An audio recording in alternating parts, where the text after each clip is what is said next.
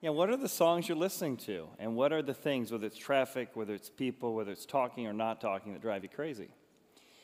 I think for many of us, in our marriage, even, you know, we, we had a certain album that was playing. We got married, we had hopes, we had dreams, and, and maybe it was Unchained Melody. And that was just a song that played in your life. Unchained Melody, that's what marriage is going to be like. Especially that scene from Ghost, you were thinking. And then, like, you know, a few years go by, you realize the different communication styles, you realize you don't always understand each other, and you go from you know, Unchained Melody to, like, you know, The Wrecking Ball by Miley Cyrus. Like, what happened? This isn't what I signed up for. Or maybe it's parenting. I mean, you remember dreaming about kids, hoping about kids, praying for kids, maybe going for infertility for kids. And man, the, the song playing in your mind was, I hope you dance, I hope you dance. I got dreams for the kids. You know, time like a wheel keeps on turning and you've had a bad week with your two year old, or you've had a bad year with your 17 year old, or you've got your adult kids won't let you see the grandkids, and you're like, you know, it's no longer I hope you dance. It's devil inside, that little hellion that I raised. I can't believe all the joy I don't have, right? And now uh, the, thing you prayed for and hoped for is driving you crazy. Or, or maybe it's like in that song, know, it's traffic. That's what pushes your buttons. It's traffic because you're like, you know what? Life is a highway. You drive it all night long, and you need to drive. The, the vertical pedal on the right's the gas, people, right? And you start off with life's a highway, and you end up with like a ring of fire of how angry you are about what's happening.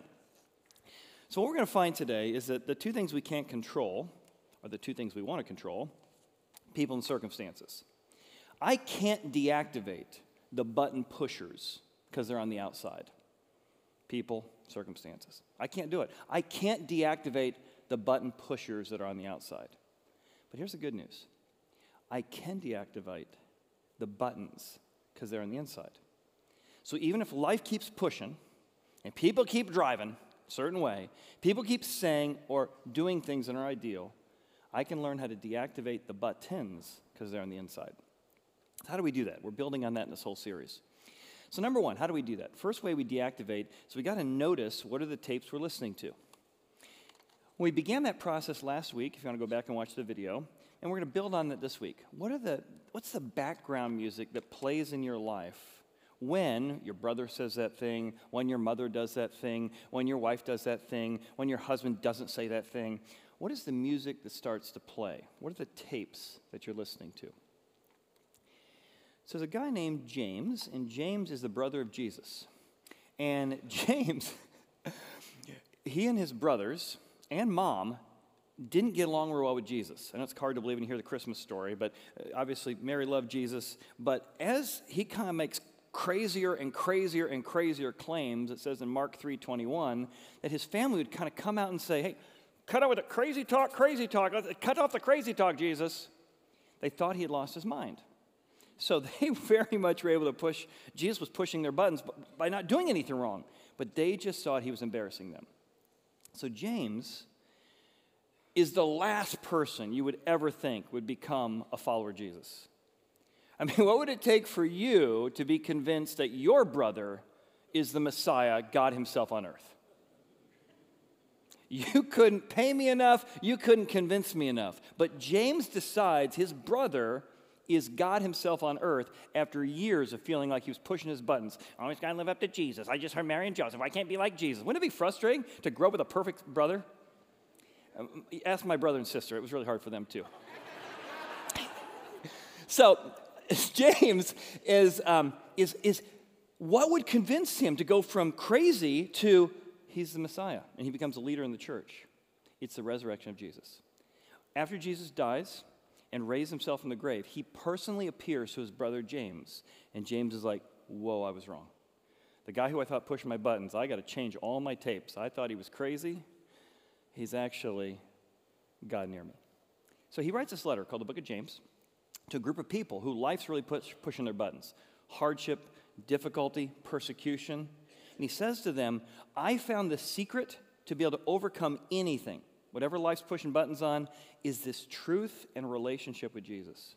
Here's how he says it He says, Brethren, these are fellow Jewish Christians living during a time of persecution, count it all joy when you fall into various trials. Well, that sounds ridiculous. When you go through a temptation or trial or difficulty, I want you to count it assess it. It's, a, it's, a, it's something you're doing with your mind. You're calculating, right?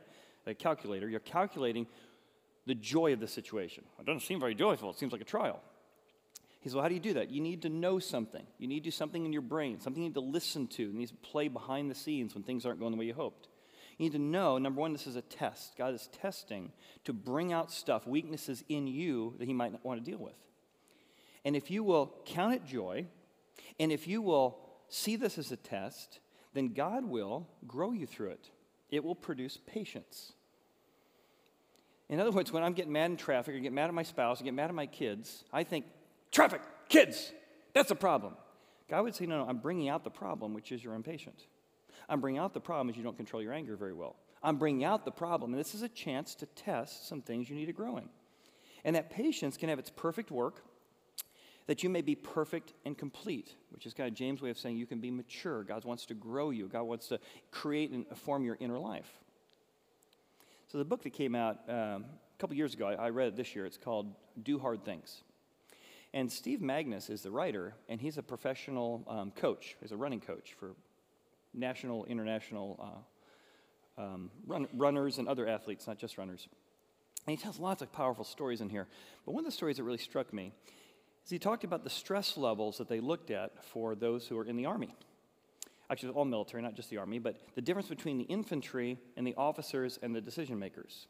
And he said, when it came time for a decision to make to go into battle, to be in the front lines of battle, the infantry, the people going into battle, said, okay, decision's been made, we're going in, we know our orders, we know where we're going, we know what we're going to do. But they are like right in the middle of danger. And their stress levels were significantly lower than the officers or the decision makers who were farther away from danger. And that was fascinating. And as I began to investigate why that is, is because the infantry, they didn't have any power or control over what decision was made or why we're going, where we're going. They just knew when a decision is made, I'm trusting my commanding officers to make the decision, and I know what I'm supposed to do in the situation. However, the decision makers know, like all decision makers, it's an imperfect world with like you're weighing a little this and a little this. This is black and white and this is a little gray and this, this is the best decision we made. They had a lot more anxiety because they were the ones actually holding the weight of the decision. I think in the same way, what James is saying is when you know there's a God and you know He has a plan, even if you don't understand it, even if you don't fully wouldn't have made this decision, if you can trust that there's a God, a commanding officer, then you can say, then what's my orders? Well, here's the order count it all joy, see this as a test, see this as a chance to mature you. And you'll have less stress than thinking it's all up to you. If only I'd done this, if only I'd done that, if only I did this, if I could go back. You'll drive yourself crazy with the regret and guilt of trying to be something you can't, which is somebody who can go back to the, to the past. So, so, so James continues, and he's writing to this group, and he says, You got to listen to what you're listening to. He says, So if you go through this, another tape to play for yourself, it's blessed. There's a, there's a blessing going through this. Doesn't feel very blessed. Blessed is he who endures, when you endure temptation. So he calls these temptations and trials. You're tempted to uh, be impatient, you're tempted to be angry, you're tempted to give in to your own lust for power or control. Blessed is he who endures that temptation. For when he has been approved, when you show, oh, this came out of me and I had God deal with it. This came out of me and I helped work with it. He will receive a crown. See, meaningless suffering feels meaningless because it's like nothing could be worth, worth this. So I want you to keep playing in the background. This will be worth it. God has a plan. He's growing me, and He has a reward for me for passing the test. Wouldn't that change your perspective on difficulty? Now look what he says next. Let no one say when he's tempted, Did you know you talk to yourself? Some of us do, some of us don't. We all talk to ourselves. There's always background music playing when life's pushing your buttons or when somebody else is pushing your buttons. Let no one say, You're saying things, you're singing things to yourself. There's a background music playing. Don't say when things happen, I'm being tempted by God. God's out to get me. Oh my gosh, I don't deserve this. I shouldn't have to put up with this that actually creates the misery and the grumbling that overtakes you. That's very hard to figure out and notice the tapes you're playing. They're so intuitive to us that they just feel like it's normal, it's natural, it's just what one does. But two people can encounter the same circumstance and react differently because they're playing two different tapes. One of my favorite books, it's kind of a short story, but maybe a, a book. It's by uh, C.S. Lewis. It's called The Great Divorce. It's an imaginary journey from a, a, guy who's in hell. He's on this kind of crummy bus ride where everybody hates each other, and, and he makes his way up to heaven, which is this glorious, amazing place. And as he gets up there, an angel is trying to bring to his attention that he's been practicing some background noise for so long he doesn't realize it's overtaken him. He's become a compulsive grumbler. Here's what C.S. Lewis says Hell begins with a grumbling mood, always complaining, always blaming others. But you're still distant from it, you're distinct from it. You know you're complaining, you know you're ungrateful, you know you're kind of grumpy, but, but you still, you know it's not you. You may even criticize it in yourself and wish you could stop it, but there may come a day when you can no longer. There will be no you left to criticize the mood or even enjoy it. It's fun to grumble sometimes. Just the grumble itself going on forever like a machine. You ever notice people like that? It's easier to see in others than yourself. They just don't even realize there's this constant background noise of grumbling, complaining, could have been better, I noticed what was wrong. And that music, that music playing in the background, as they get older, if they don't notice it, they become the grumble. They become the complaint. They become the anger. They become the victim, right? So, what James is telling us is let no one say to you, notice what you're saying to yourself when you're going through difficulty. What are the albums you're listening to? When your spouse isn't particularly patient, when they bring up something the way you don't like, when they say something insensitive, maybe you got some uh, Taylor Swift going on. The minute they start to talk, you say, What album am I going to play? Look what you made me do. Look what you made me do. Well, I wouldn't have been so angry if you hadn't been so insensitive, and I wouldn't have said that if you hadn't done this. It's not me, it's you. Look what you made me do. And if you don't like that song, well, I'll grab another one. Don't blame me. Don't blame me. Don't blame me. Whatever happened, none of this, 100% of this is not my fault. Wow, that's amazing that 100% of this is not your fault. What if you switch tracks? What if the background noise when your spouse was talking to you, when you're in conflict with somebody at work, you say, I'm just going to play a different track? I did something bad. It is highly probable that I did something bad here. And this is actually why the Bible's so helpful. If Jesus really died on a cross for not just the group's problems, but for my problems, then whatever my spouse is bringing up, whatever my life is bringing out of me, whatever my kids are mentioning, it might be something that Jesus had to die for. And I might, highly probably, should consider that maybe it's true. It develops humility, it develops teachability, and an openness. Because whatever I find about myself, He's already forgiven me for. It pulls out the sting, it pulls out the shame. What else might you be playing? Well, how about of the Tiger? How about instead of, like I mentioned last week, that Charlie Brown song, Why is everybody always picking on me? Why is God picking on me? Why is life picking on me? I had an uncle, he used to always say, I got a black cloud over my head, Chad. Maybe you're making bad decisions. No, no, I got a black cloud in my head. I don't deserve this. I can't make it. I can't fix this. It's never going to change. Well, if you don't notice that's playing, you're not going to be able to switch over. Yeah? You're not going to be able to get some eye of the tiger going that God's going to grow me through this. Or maybe when it comes to God, you know what? While this is hard and while this is difficult and while it's not what I want, how do I listen to Bon Jovi? I'm living on a prayer or some journey. Don't stop believing. I can be matured through this. There's things I can grow through this. Figure out what tapes you're listening to. Number two.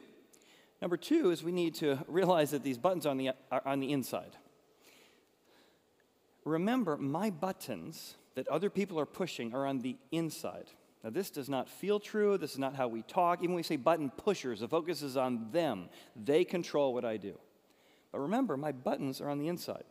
When I kick things on, all these buttons, I can rewire them, I can reroute them, I can unplug them. If my buttons are on the inside, then I control how I react. Sometimes it's hard, but I also control who has access to those things. So we mentioned last week that uh, Dr. Paul McLaren had a, uh, a study called the triune brain. And he said there's the, the reptile brain, which he called it, which is the equilibrium side. And this is where your heartbeat is, here's where your pulse is, here's the things that kind of unconsciously go on in the background. However, over time, when you feel certain things and think certain ways, you can have all those things pushed up. You know, just a high stress, your RPM's at 5,000, you're stressed all the time, and, and you don't even realize that your whole equilibrium is off. Everything, the power supply for everything else comes from this equilibrium system. And so, when you come home for Thanksgiving, and when your brother says the thing he always says, and when your uncle brings up that political issue he always does, you just can't help to bite. You got to tell them where they're wrong. You got you to tell them why that's, that's nonsense. Tell them why that, that, that, that website they use isn't true. Because your equilibrium is so off, you're already stressed before it begins. And all that stress and equilibrium affects the emotional part of your brain, what you tune into, what you're listening to, or the tapes you're listening to. And our hippocampus is often playing old tapes. And these buttons that other people push, they're playing old tapes. We think we're reacting to the button, we're actually reacting to the music that's played by the button. But as we're going to see today, there's some top level rational part of your brain. Some MP3s can be played, some music can be played, some new LPs that can change those things. So here's what, um, here's what James says as he's writing. You got to recognize what's really going on is not primarily about the button pusher, it's about what's going on in you. Let no one say, no one play, when you're tempted, when you're going through a trial, I'm tempted by God. They did that, God did that, life did that. God cannot be tempted by evil, nor, by the way, does God tempt people with evil. Here's how, here's why you get angry, why you get upset. Each one is tempted when he or she is drawn away by their own desires, their own enticements. There's something in me that's broken that's why I'm being impatient. There's something in me that's not very uh, sensitive. So when my spouse brings up a need, I'm so focused on me, I don't hear them. Now, that's a hard word, right? That there's something broken in me. But if that's true, that'd be a whole tape. There might be something broken in me I need to deal with. That's hard to listen to. But saying it's always the other person's fault, not getting you anywhere. What would it be like for us to realize there's some button in me that I need to rewire, work out, and change. I got to see this in two ways. My, my friend Brad, we're going to interview him next year. He was telling me his story about uh, getting in the NFL and the challenges. But the biggest thing that struck me is this horrific childhood he had. I mean, by anyone's objective standard, it was abusive verbally and physically. It just, I mean, I was just emotionally moved hearing him tell the story matter of factly because he's processed it so well. And I'm like, holy cow. He described what his mother in particular did, and just it was horrific. And as she began to tell the story, he says, Yeah, I came to know Jesus, and I came to know the Bible, and I, and I met Jesus through my wife, and I learned how to forgive my mom. I'm listening to the story like, I'm not sure I forgive your mom. And I began to humanize his mom and realize his mom, as, as dysfunctional as she was, she was carrying on what her mom and her grandmother had done he could simultaneously say what she did was wrong, but also was able to give some humanity to his mom. It was, it was so powerful. I was at a birthday party recently, and one of the most powerful moments for me is when the kids got up and they were celebrating their, their, um, their mother who turned 70. And one of the adult kids got up and said, You know, Mom, and they're kind of harassing her about you know, all of our idiosyncrasies. And one of the adult kids said, Man, at 70, I see you still trying to grow learn what you do right, what you're doing wrong. And I'm so impressed to see somebody at this milestone in life still wanting to do better. Because don't mo- most people, like the older you get, it just like all the bad habits get like ingrained. It's in double print, bold now. Age, chronological time does not fix the problem. You got to dig in to your tapes and dig in to those buttons, but you can change. There's a guy named uh, Langdon Gilkey. He was a professor. His dad actually was a professor at University of uh, Chicago, rather. And he kind of grew up with the idea, even though his dad was a, a Christian, he grew up with the idea that what he had taught in university, what he believed, is people are basically good. Um, people aren't drawn away by their own sinful desires. That's kind of depressing, that's kind of bad on your self image. People are basically good. And, and when people do struggle with things, if we could change the environment, you would be better. But people are basically good. And when they're not, educate them, and they will be. Well, he decided to become, he, he graduated from Harvard, top of his class.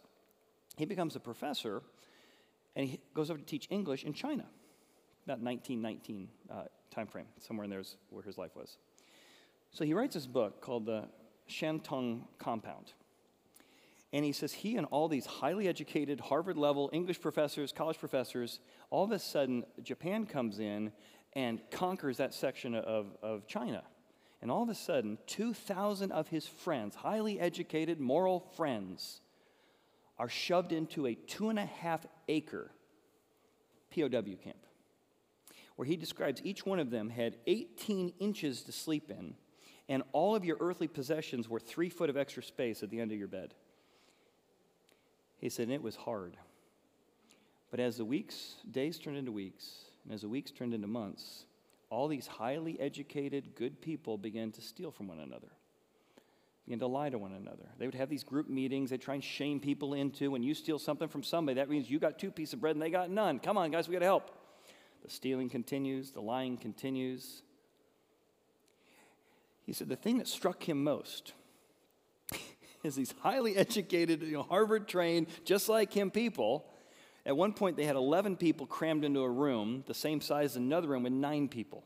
So the 11 people said, Hey, seems fair and equitable that how about we take one of our 11, put him in this room, and then we'll all share the same space with 10. So he comes over to talk to the people who have this much space for nine, and what do you think they said? Not a chance. This is our room. This is our space. That's their problem. And he ended up becoming a follower of Christ and Jesus by realizing what the Bible says is true. There's more than just we make mistakes, more than just we need education. Even the most educated people have something broken in them. There's something in us that God needs to die for, but He wants to bring out and develop you in. It's a powerful story. But here's the question if you tell yourself all the time people are basically good, then why are people so selfish? why are the people that you love sitting around the, the, the, table at Thanksgiving? Why, why do they do mean things and, and irritable things and unthankful things? And, and where are all of these wonderful, good people? As a pastor, I get to see people do the most horrific things to the people they love, let alone the people they hate. Maybe this music is right. There's something broken in all of us. And when we react, it's a chance to ask God to forgive those things, but also repair those things. Which brings us to the third way to deactivate. The third thing we need to do when we deactivate is we need to recognize that groovy tunes can rewire those old reactions. But you got to know what you're currently listening to, and that takes sometimes it takes journaling, sometimes it takes feedback, it takes a lot of grace and teachability. And then what are the new grooves I'm going to play? As I mentioned last week, science has shown us that when you think new thoughts over time, over 30 days, it literally creates new grooves, topographical grooves we can see uh, on the physical architecture of your brain. New truths change your wiring. The same thing is true as well. These tapes have been playing for years, they have already formed grooves that are not healthy, which is why I told myself I wasn't going to get mad. I told myself I wasn't going to say that. I told myself I was going to react, and, you, and, your wheels fall right into the groove, right? And you do the same thing you always did. It's the same fight with your spouse you've always had. It's the same fight with your teenager you always had. It's the same thing with your boss you've ever had. Those grooves are there. But you can actually, through new truths and new music, form literal new grooves, and you record those new tunes on top of these old tapes. Your brain has got some components it's got these old tapes here in the middle, but you got to hit record over them to play these new grooves, these new truths, God's truth. And God says He is truth. So to put His truth in your life is to put Him in your life. And you know, with an MP3, you don't record over it. I mean, you can make a new file and rename it so it becomes the same one, but you don't really record over it. But you can take an MP3, you can take an, an LP, and you can record it on old tape. For those who remember old tapes, remember how you do it? You pull out the scotch tape, put a piece of scotch tape right here over this hole, which makes this little recording mechanism kick in. So now you can press record, otherwise it won't record. And now you can record new tunes on top of old grooves. And that's the idea. My grandpa used to have this reel to reel player, same kind of thing, these old tapes. You know, you'd hit play on this thing, and it would roll.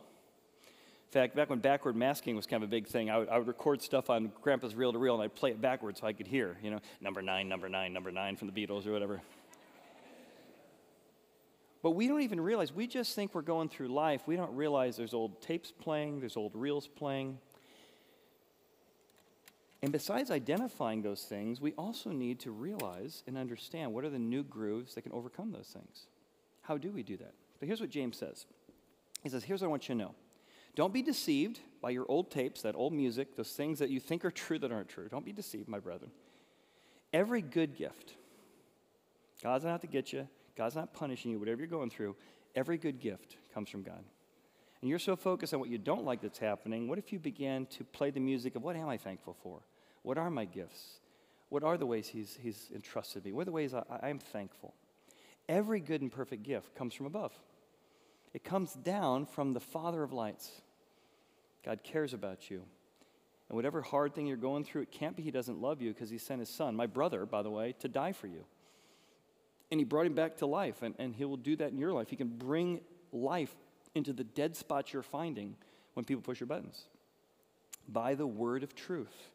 And Jesus says, I am the way, the truth, and the life. So it's not just like think new thoughts. It's like God, Jesus says, when you put my truth functioning in your life, it can transform things. So I was talking to a guy recently, and, and he'd gone through a real tough work situation. And when he did, he said, I just, I just didn't realize that my colleagues could be so cruel and so gossipy and so backstabbing. I said, well, it's because you believe in the, Bible says about everybody made in God's image and that everybody's redeemable and that God loves people. But the Bible also believes that people are cruel and mean and nasty. You need to up your belief in the brokenness of human beings.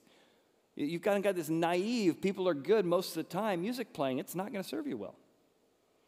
It's kind of like the parent. Yeah, I have this, you know, seen this for years as a pastor. Be in a situation at school and they're like, the teacher called and said that my son lied. My children don't lie. Really? Really? Well, my children lie because they're human beings. And, and they lie because they have a dad who lies and a, and a grandpa who lies and, and a mom. And we're not happy that we lie. But if you have music that says your kids don't lie or you don't make mistakes or you're for sure right, how could you possibly hear the truth? So, what are you playing? And what would it look like to play some new grooves on top of those old tapes? I did a, a marriage seminar this year, and the overwhelming number one thing all the couples said, every age, that was keeping them from repairing, forgiving, meeting the needs of one another is some version of this. They were playing, Lord, it's hard to be humble when you're perfect in every way. you think you're right, you think the way you handle it's right, you think the way you think about it's right, you think the way you, are processing it is right, and you think while they're talking, the whole time they begin to talk, wrong, wrong, wrong, wrong, wrong, wrong, wrong, wrong, wrong, wrong, wrong, wrong, wrong. It's arrogance. It's self right. And I'm not saying you're 100% wrong, but I'm not saying you're 100% right. But I'm saying that the pride and the lack of humility is what's causing the problem. What if you swapped, Lord, it's hard to be humble when you're perfect in every way, with humble and kind by Tim McGraw? In this situation, what would it look like, whether it's my kids bringing something up to me or my boss bringing something to me? How could I be humble and kind in how I approach it? Maybe you're going through a, a, difficult time, a discouraging time. And the music that's been playing, it played for your mother, it played for your grandmother, it played for your dad, is, is depression. And you've been playing, you know, Willie Nelson's Blue Eyes Crying in the Rain. And, and so much part of your makeup, you think it's you. You think it's your personality. That's just how I am. You've confused your bad habits and your music for who you are. And I have a lot of sympathy for all that music's been playing for so long. But maybe it's time to play some new grooves. Maybe it's time to play some happy. What would it look like for me to try and incorporate a new music bed to my life? When it comes to God, do you, play songs like From a Distance? God's out there, but He's not available to me. Or maybe Spirit in the Sky. He's just an energy out there. But what if you began to play whatever's going on in my life? It's, it's what if God was one of us? Yeah, yeah, God is good and God is great. How might that change how you react and how you respond? Many of us, when we think of God, we're playing every breath you take, every move you make, every breath you take, I'll be watching you. Do you remember when that was the slow dance in the 80s and 90s? Slow dance time, get the person you love. Every move you make, every step you take, I'll be watching you. This loving song, right? But many of us have incorporated that into God. We think God, you know, don't make you mad. I'll send you to help. Not a God who's available and cares about you. So, how do we apply this? To really get practical, I think you need to rehearse these new tapes, rehearse these new tunes before you encounter your old button pusher. Before you get into that moment with them, before you end up at, at the table with them, before you have that next fight with your daughter you always have, or that conversation you always have with your wife, and that pattern always happens, rehearse. When this happens, it triggers that button. I need to deactivate that button. It plays that song and you're not going to be perfect at it, but you're going to slowly begin to engage in your own mind. What am I thinking? What am I listening to? What am I feeling? And you're going to slowly detach yourself from the old patterns and begin new grooves. It's going to take practice. You do it before you're in the situation. Think of it this way here's three ways to do it. Before you get in that conversation with your mom, your dad, your boss, I need to tell myself it's not them pushing my buttons. I control my reactions and I control their access to do, making me do whatever I'm going to do. And that's hard to believe. That doesn't feel true. I'm trying to convince you it is. Two, when X happens, when they bring up politics at Thanksgiving, I'm going to play this tune humble and kind. Tell me more. I totally disagree with everything you're saying, but I'm going to be a good listener. James goes on to say, be, be quick to listen, slow to speak, and slow to anger. Also, remind yourself whenever somebody's speaking to you, like I mentioned last week, I'm interpreting them through the tunes I'm playing more than actually hearing what they're saying. It's very hard to hear someone because both of you have music playing in the background. I had a friend named, uh, well, I won't tell you his name. Uh, he's been gone at Horizon for about 10 years, but one of the most powerful moments is he was a real self righteous guy. He came in constantly in my office and told me I was doing everything wrong. It was very encouraging. Hmm. I try to take critique even from my enemies. One day he comes in my office, his demeanor's totally changed. And he goes in and just tells me this guy who had it all figured out God, Jesus, marriage had had this horrible secret that had been in his life for 40 years, and it was devastating. And he was humbled. And I began to teach him a series we did called Mind Games, this type of material. And he listened to that tape six times, he said, before our next meeting. He said, I just realized my whole life I've let my urges, my appetites, my background control my life. I want to change. And I got to see his marriage change. I got to see his connection with God change. I got to see his demeanor change. He became better at work. He became a much better version of himself because he was still distinct enough from his habits that he could begin to work on them. I don't know if you know this, that's why we named the church Horizon. Many, many years ago, we named the church Horizon because we wanted Horizon to be a place that people could explore. Our whole logo is designed around that idea. Our, our early church uh, entrepreneurs who began the church, they're trying to figure out like what should the name be and what should we be about? What should our purpose be? So, two verses in the Bible that kind of educated that or kind of inspired that. One's from the book of Isaiah. It says, God, He, the all powerful God, He sits just above the circle of the earth. That's where we got the idea of the horizon. And God is just above the earth. He's available, He's attainable. If you reach out to Him, if you ask for His help, He's close enough you can reach Him but he's also the all powerful God who comes with truth and, and power. There's another verse from the book of Job, of all places, that informed our, uh, our church, and it was He, God, drew a circular horizon on the face of the waters. You ever thought about God as an artist? I think of it a lot.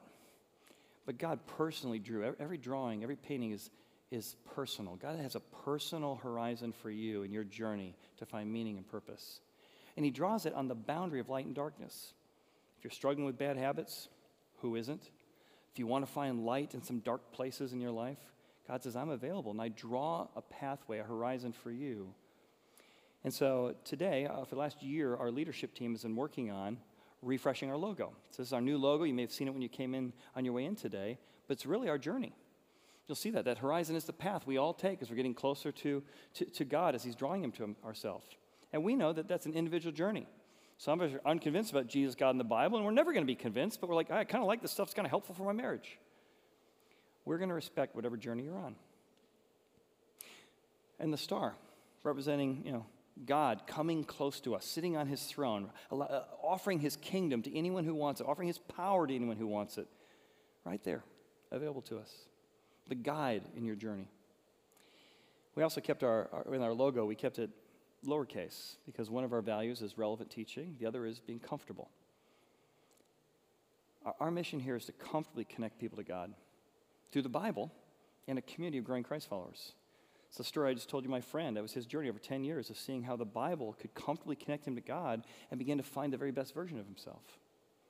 We, we kept it bold print for community because really our church isn't a bunch of religious people, it's just friends who talk to their friends about things that are important to them. Faith happens to be one of them. The other thing we re embedded in our logo is a, a motto that we've had from the very beginning Horizon is yours to explore. Whether you're unconvinced, whether you're de-churched or unchurched or, or angry at God, wherever you are, we want to walk with you on that personal journey and help you in whatever way we can. Because Horizon is a place where people can change, like my friend did, like I'm doing, like hopefully you're doing. I'm never going to be perfect, but I want to make progress. Let me just lead you into prayer. We'll just ask God for his help. Maybe you want to start by just saying, God, I want to mark today as a day I want to change. Then fill in the blank how I handle stress,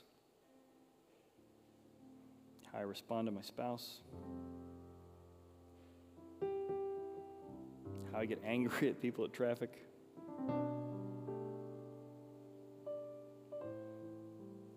God, thank you for dying on the cross for what I do wrong.